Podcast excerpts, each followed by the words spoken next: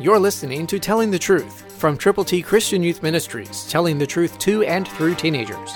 Here is Triple T founder George Dooms. Believe on the Lord Jesus Christ. Jesus is talking to his disciples.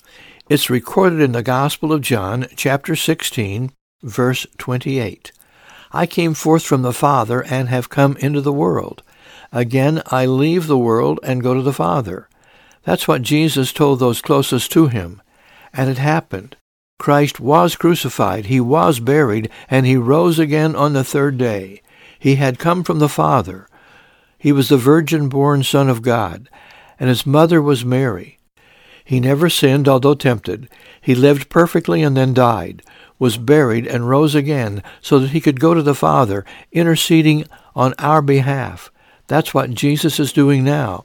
He's done everything he needs to do for the salvation of people like you and me and your family and your friends and the people for whom you are most concerned.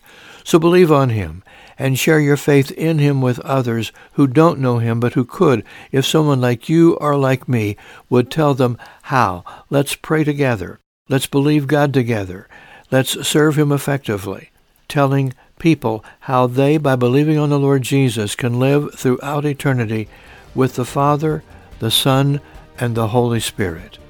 When you pray, pray in Jesus' name. Christ through you can change the world.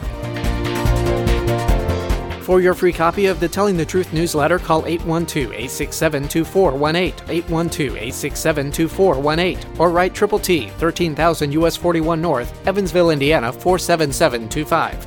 Tune in to Telling the Truth next week at this same time on this same station.